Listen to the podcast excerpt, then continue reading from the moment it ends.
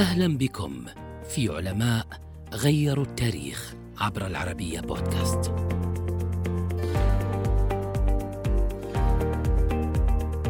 إحدى أبرز علماء الفيزياء في العالم العالمة المصرية الأمريكية مها عاشور. ولدت في مدينة الإسكندرية في العام 1943 وحصلت على درجة البكالوريوس من جامعة الإسكندرية حصلت على درجة الدكتوراه من إمبريال كوليج لندن وعملت لاحقا في المركز القومي للاتصالات في فرنسا. انتقلت لاحقا إلى الولايات المتحدة وتحديدا ولاية لوس أنجلوس حيث عملت باحثة في معهد الجيوفيزياء والفيزياء الكوكبية في جامعة كاليفورنيا لتصبح أستاذة في قسم الفيزياء وعلم الفلك في الجامعة ذاتها.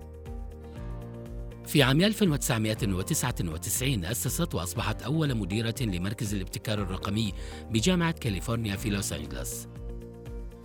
كما أسهمت في تأسيس مجموعة محاكاة البلازما الفضائية في جامعة كاليفورنيا وتم دعم بحثها بمنحة من وكالة ناسا ومؤسسة العلوم الوطنية.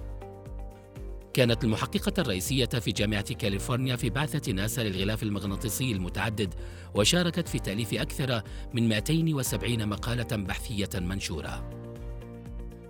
تمت تسميتها زميلة الجمعية اليابانية لتعزيز العلوم وحصلت على وسام الخدمة المدنية المتميزة من الجيش الأمريكي كما حصلت على جائزة من وكالة الفضاء الأوروبية لمساهمتها في استكشاف الفضاء الجغرافي باستخدام الكتلة منحت جائزة نساء العلم الأمريكيات وتم إنشاء منحة دراسية باسمها لدعم النساء الراغبات في متابعة الدراسات العليا في فيزياء الفضاء.